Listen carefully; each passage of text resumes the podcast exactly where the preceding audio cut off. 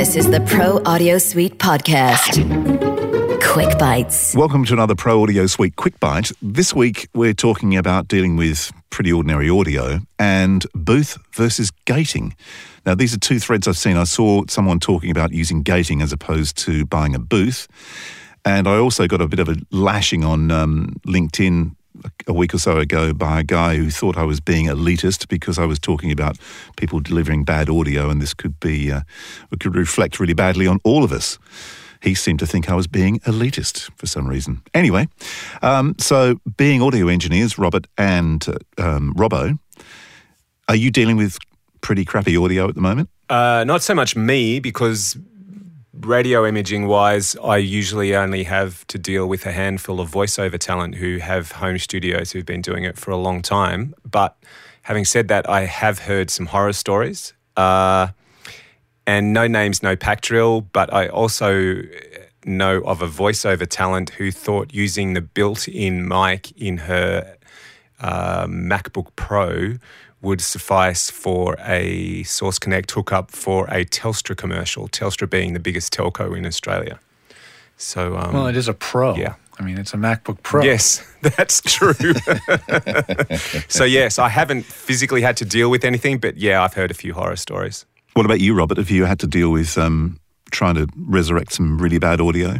Not in a long time, actually. Most, I mean, I've had some maybe slightly ringy, like, low-frequency booth things, but for the most part, if if we have an unknown talents session, we will we'll try to get an idea of, like, like like we'll ask for a test recording ahead of time just to hear their booth. Like, just give us a, a line or two and send us an M P three so we can know what we're about to run into. And I uh, haven't really had to save any things yet, not not that badly. The the biggest thing I've had to save is the uh, the guy who's the video operator, and you know, they're too cheap to send an audio person to the shoot. The guy's got his camera. He's got his X L R input to his camera. He plugs the lav mics into the camera. He looks at his camera and he sees the meters bouncing. He shoots the whole thing. They get it back, and the person sounds like he's forty feet away from the cam- from the microphone, because he is, because the guy never went into his camera and switched the input from the camera mic to the X L R mic. And then they're like, can you save it? And the answer is no. We can try to make it better, but it's basically a forensics operation at that point. It's like shooting with no light on, you know. And yeah. Like, can we get light back, please? Yeah, yeah, yeah. Exactly. Well, that's right. I, I can I can imagine that happening right now, where people are sort of in a panic mode, trying to get set up to do um, recordings from home because they've never done it before, and forgetting to select the uh, the right interface and just yeah. using the one that's built into the computer. Yeah, happens a lot. I, it does I, indeed. It's happened to all of us. Yes. That's right. Go, going back to your comment at the top of this show, Andrew, about the guy who said you were being elitist, it does bother me a little bit, because we, we are a long way behind the States in terms of acceptance of home studios. And I think I've said it on the show before. I mean, this here in Australia is our perfect opportunity to prove that home studios, properly set up home studios, are effective, saves a shitload of time in terms of, you know, P- uh, voiceovers traveling and things like that, and, and effective. And, and this is our perfect time for us to shine. And for someone to say it's elitist because we all drop our heads and go, oh, my God, when you hear about horror story sessions, I think that's a little elitist, I think, to be honest with you. It's like, well, I'll do what I want, screw you. I just think it's being silly and um, inward-looking. I mean, the fact is, if you're going to deliver bad audio, and my article was about people delivering bad audio, is that going to reflect on people who have been delivering good audio for years at the end of all this, the crisis? So people go, look, I'm not going to deal with home studios anymore. I've had so many bad sessions. That's it for me. I'm done. And then people like myself, then that we miss out on the work. That's right. That's what I was writing about. Andrew, you're a horrible person for saying all that. No, it sounds like it's the context that seems more to land home in Australia, where home studios are still not at the same regard, held to the same regard as they are in, in the in the States. Yeah, yeah, um, yeah. I saw uh, a message, in fact, from um, Gerard Maguire sent me something, and he was talking about a uh, response he got from an agent in Australia saying that. Um, Don't worry about helping people set up home studios. This will all be over soon, and we'll be back to normal. Yeah, right. very And I'm kind of like, really? Really? Is the, do you really think that? I, I No, I don't. I, I don't think that at all. In fact, I would like us to get to the end of this pandemic and instead of Australian producers and clients saying, oh, no, you know, we don't do it, don't want anything to do with home studios, make sure the client comes in. I'd love to get to the end of this pandemic and hear stories about producers going, hey, can we just grab them from home? We only need them for five minutes. Let's just get them from home. That'd be much easier. Yeah, well, that's another one. This is another thing I heard from a, an audio engineer who works in one of the big studios. He's been, he said to me he would prefer to do remote sessions and he would prefer to have the client remote because when they're in the studio having cups of coffee and eating food and talking with each other, they're not even listening to the session. And then they, they end up prolonging the session because they go, oh, can we try it this way? Every, like, We've already done that. Every supervised yeah. session goes longer than, a, than an unsupervised session. Yeah. I'm sure it's the same for voice talent. Voice talent gets in the booth, knows what's needed, re- reads it, and then they're like, that's the best thing I've got. I know that's correct or whatever. And, and For professional, and, for sure. Yeah, yeah, no doubt about it. I mean, can I also be the one to throw out the environmental thing? Yes, please. Sure, do. It's great for the environment. Absolutely. Look at our yeah. freaking planet right now. I don't know yep. what you guys see outside your window, but man. It's breathing because everyone with COVID isn't breathing. I know. This, the whole planet is breathing a sigh of relief right now. It's like, I've never seen the sky the way I see it in L A right now. I mean, it's just, it's startling. So I'll be yeah. that guy. But it's there's another, re- if you got to add another reason to this list, that's another good one. Yeah. Driving into Melbourne an hour from your home studio to record a ten-minute session and driving back is stupid. It just We have stupid. always said that there's a reason why the Source Elements logo is green. There you ah, go. There you go. Yeah, there's a perfect one. Well, I, I think that's an absolute perfect argument for remaining the way we are at the moment and uh, working remotely like this because it's just, it is crazy to sit in a car for however many hours going backwards and forwards for a twenty-minute session. Mm. It's crazy. So speaking of home studios, um, I also saw another thread which was kind of interesting. It was an issue that uh, female voice talent had with her studio bricks that arrived. She put the thing together and found the door handle was missing and uh, the ventilation system didn't arrive. And then further down the thread, it was a, quite a long statement from a voice talent saying, I don't actually use a booth. And, I, and he was giving the reasons why you don't need one. And he uses gating. And he claims mm. he can get his noise floor down, I think it was like minus seventy or minus ninety decibels. I saw this thread. Oh, you saw it? I saw the thread and I know who you're talking about. Yeah. Ah. It's delusional. But yeah, anyway. Well, is he though? I mean, is I that... I think so. What do you think, George? Um... Oh, dear. Do you really want to answer this? I'm having a hard time. He still wants the client. Because uh, I put my mouth, I put my foot in my mouth once or twice on my own show and, uh, you know, being naming, not naming names, but the person going, I know you're talking about me, you son of a... yeah. Um... But uh, for lack of, a, you know, without going too far down that way, um, yeah, I, I do know of a voice actor who coaches people and has said, buy this gear because it's going to make you sound good in your crappy home studio, essentially. Um, and that one of those things is a gate. So I use expanders liberally when I'm setting up processing for people. So to explain what that means, like an expander and a gate are often interchanged. Um, the terminology being that it's a way to reduce the room tone to an acceptable level um, using processing. A gate, in its most raw form, literally is an, like an electronic on-off switch that will shut off the audio when you stop speaking, turn it back on when you start. It's it's the uh, limiter of, it's like, you know, gate, limiter, expander, compressor. Yeah. Right. The limiter is a very extreme, like, chops off the top of the waveform, a gate chops off the bottom, bottom sort of. Yeah, so, kind of. Yeah. so yeah, so gates can be can be a very bad idea when they're not set correctly. An expander can be done much, much more nuanced. And when it's set up correctly and programmed correctly, and I use one almost all the time in conjunction with compression, because uh, when you're using compression and a limiter, you dent, you tend to pretty, you're going to be bringing up the noise floor. That's just part of the deal. So I use the expander to then control that noise floor and try to bring it back in a line where it was when you started. So, for example, if you use no expander and use compression and limiting to raise the R M S up by, say, seven decibels, the noise floor goes up by seven. So I'll use the expander to then reduce the noise floor back down to maybe where it was before, or maybe a little bit under. But it's very nuanced. And when it's done right, it can make a, a decent home studio sound really, really great. But if that's what you're just using to get away with something all the time, there's going to be a time where you can't get away with it. And when it happens, it's going to cost you a job. And if you have a proper you booth, know? you don't need any of it. Yeah, it's the it's the argument of what can I get away with using processing versus shouldn't I put the best signal into the chain, into the mic that I can to begin with? Argument. That, that's, that's, that's what this discussion is, right? I mean, that's what we're yeah. talking about. But but but all of that is is what I call hiding the weenie. Yes. yeah. yeah, you're right. Explain. What do you mean by that? Uh, I know what he means. I, I do too. Hiding the weenie. Yeah, I like it. It's it's it's interesting though. If you do have a decent space, um, what you can do, and I, I've actually dug out. I, I think I mentioned this before. That the old C four fourteen. I've got the thirty odd, nearly forty year old mic. The E B. The E B, and I've got it on figure eight, and it mm-hmm. sounds fantastic.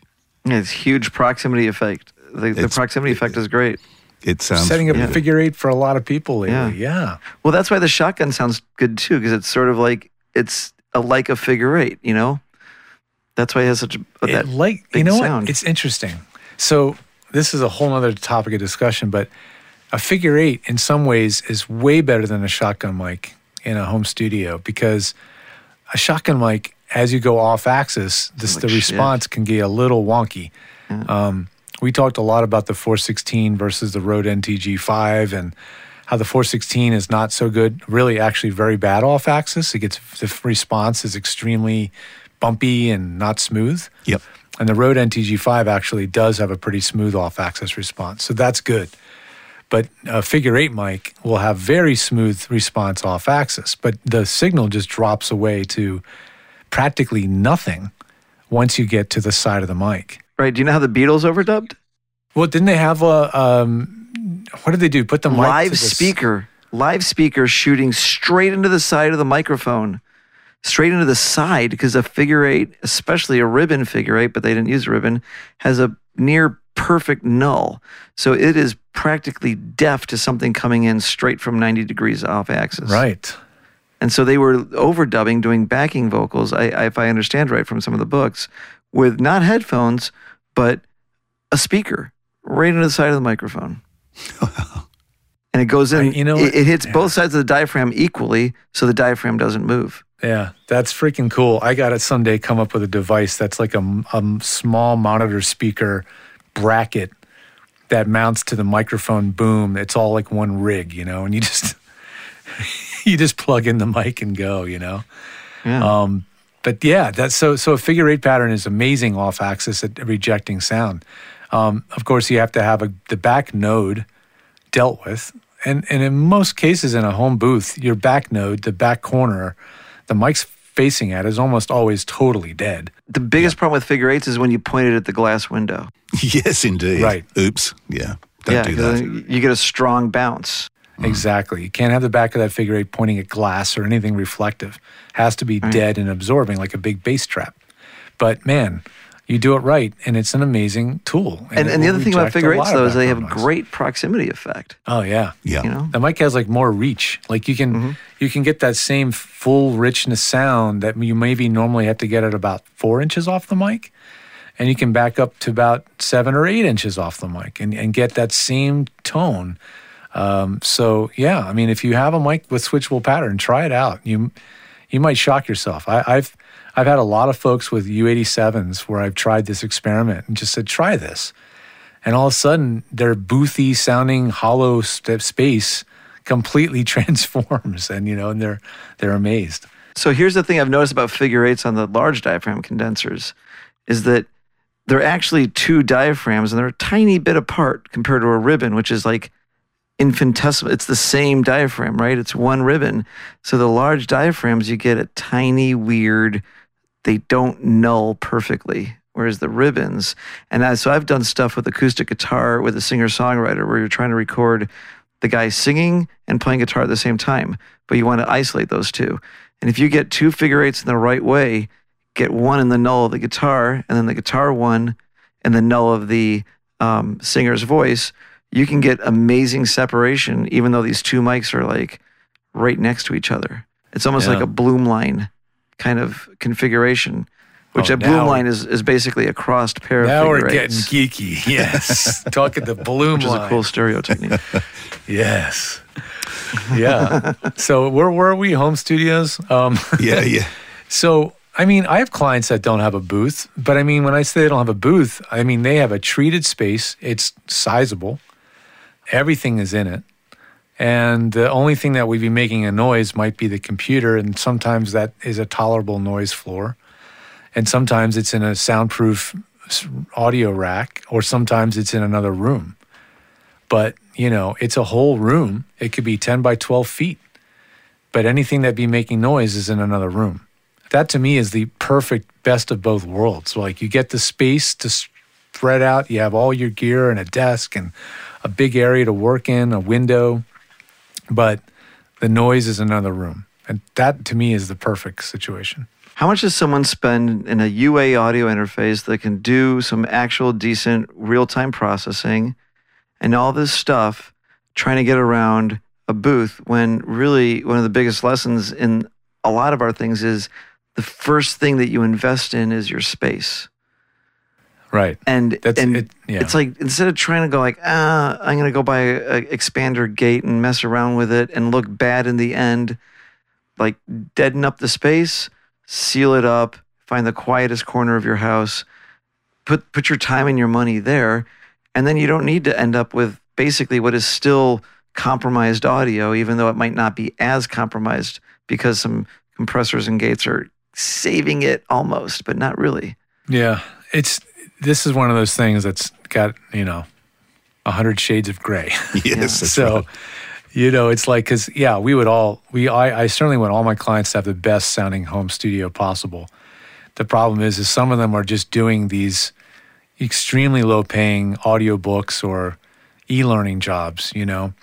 And so they have to get away with what they can get away with. They just can't afford nor can justify an expense of a proper booth. So they end up in a closet or a corner of their bedroom, and you know, if there's a bit of a noise floor issue, maybe it's some rumble from the nearby airport. We set up some processing. We try to filter it out, make it acceptable. See, but my, my opinion is different. I think it is what it is. You get the best space you can get. And if someone, unless you're the one mixing it, leave all those decisions to the person mixing it. If you're like, if you're at a hotel, even then that might be a justifiable situation where like, I have no other opportunity to make this room better. I now have to gate stuff. I would still say, let the guy, because because he's not going to want that chopping gate between words. It might be better for him to edit stuff out than have the gate jumping around all the time. But, you know, that's that's kind of the, unfortunately, the truth of it is, that's kind of the one percenter of voiceover. That that's the those are the jobs that actually hire recording engineers and producers, and that, that's the kind of that's the world that that you operate in, Robert.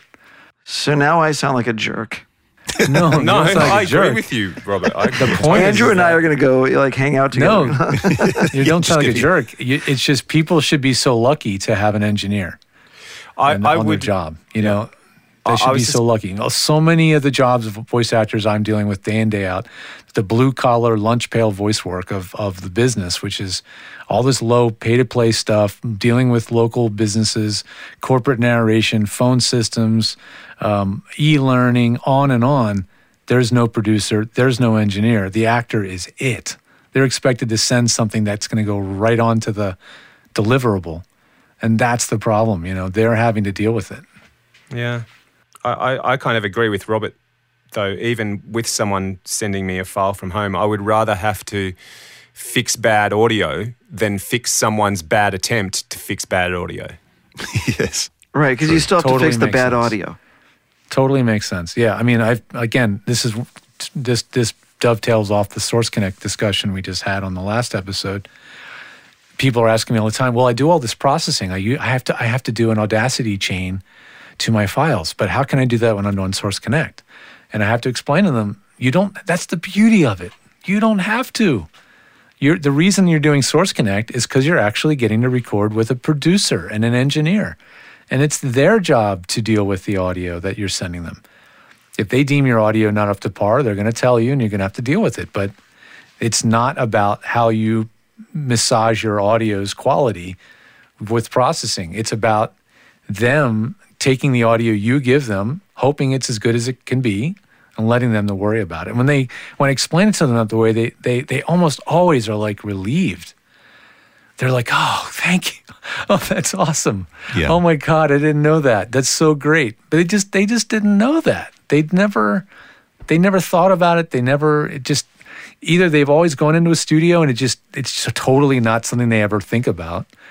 Or they're at home and they're just banging out quick churn and burn auditions and slapping George Whittam's stack that he made me five years ago, you know, and that's it, you know. So this is a different world, folks. If you're on Source Connect sessions, you know, don't process it.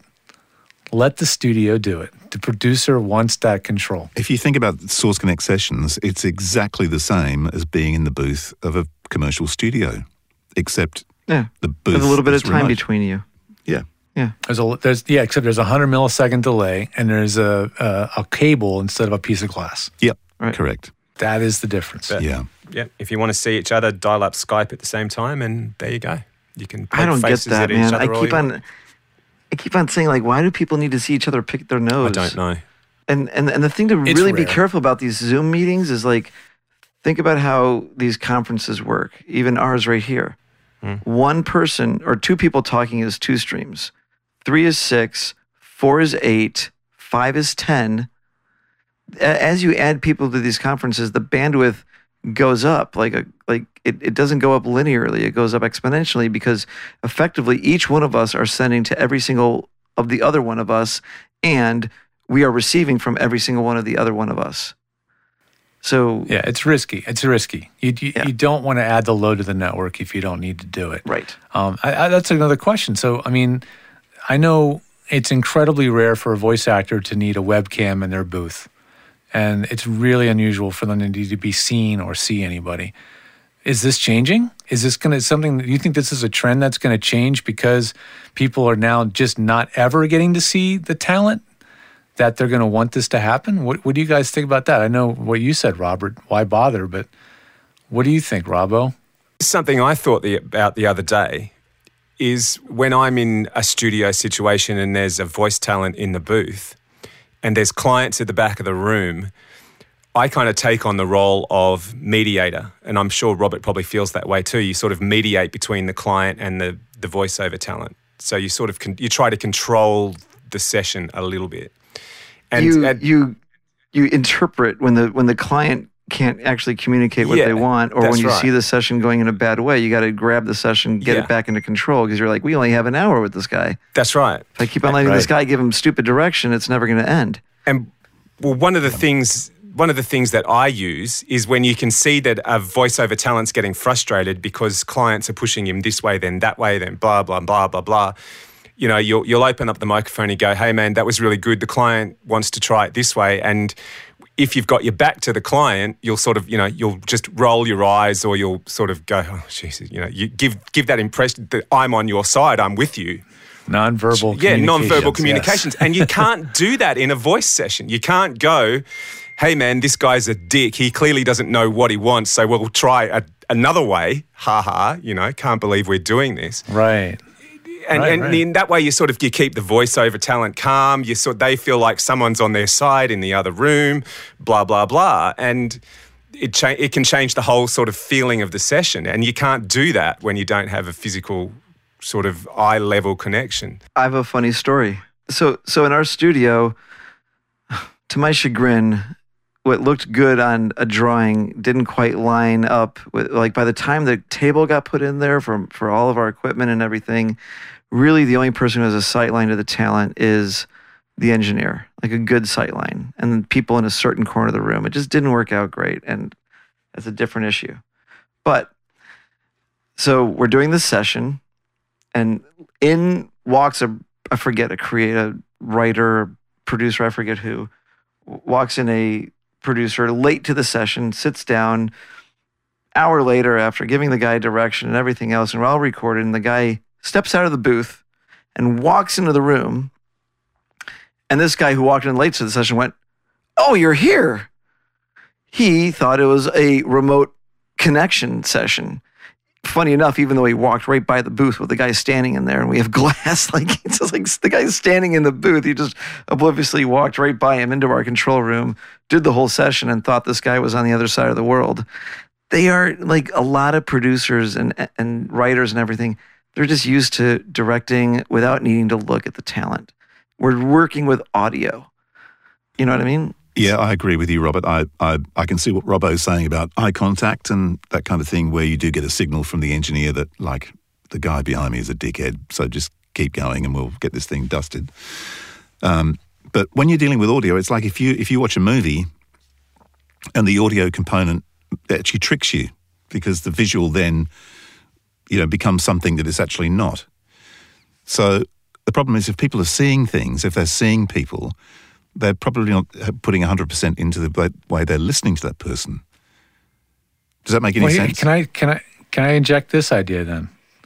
What if the engineer had a camera on him or her, and so the talent could see the engineer at his mixed position and see and, and read his body language and see what he's actually doing, and then who cares? The talent doesn't need a camera on them.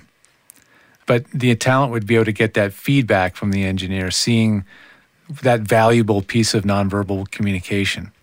Wouldn't that wouldn't that be valuable? Yeah, it could be. Yeah, just an just an idea. Yeah. Just came when when I, I, I wonder. So. I mean, I'll I'll agree that I I have visuals with the talent, and every now and then it's more of just a thing of like, are we rolling? And it's like, yeah, go ahead. Or I'll just when we're rolling, instead of it's nothing that you can't do with the mic, which is sometimes they they you say do three in a row. And it's maybe a slightly green talent, and they do read it. You say, okay, this thing three in a row, and then they read it once. Same. And yeah. then and then you just sort of like take your finger in a circle and go like again and again, like say it again. Right, right, right, right. And you can jump on the mic. But the thing about jumping on the mic sometimes is that right when you jump on the mic is right when they start doing their third take or their second like round yes, of it. Exactly. You know what I mean? Yeah. so so sometimes that that hand movement is good because it doesn't jump in there, and I don't know. I, I agree that it's nice, but it's it's a it's a luxury that that isn't like a huge deal. And given all the delay and everything yeah. else with a with a video feed, this guy is reading script. His eyes are on the script. His eyes aren't on the cam- on the little Skype video. I see it as more of a distraction if it's not done really right.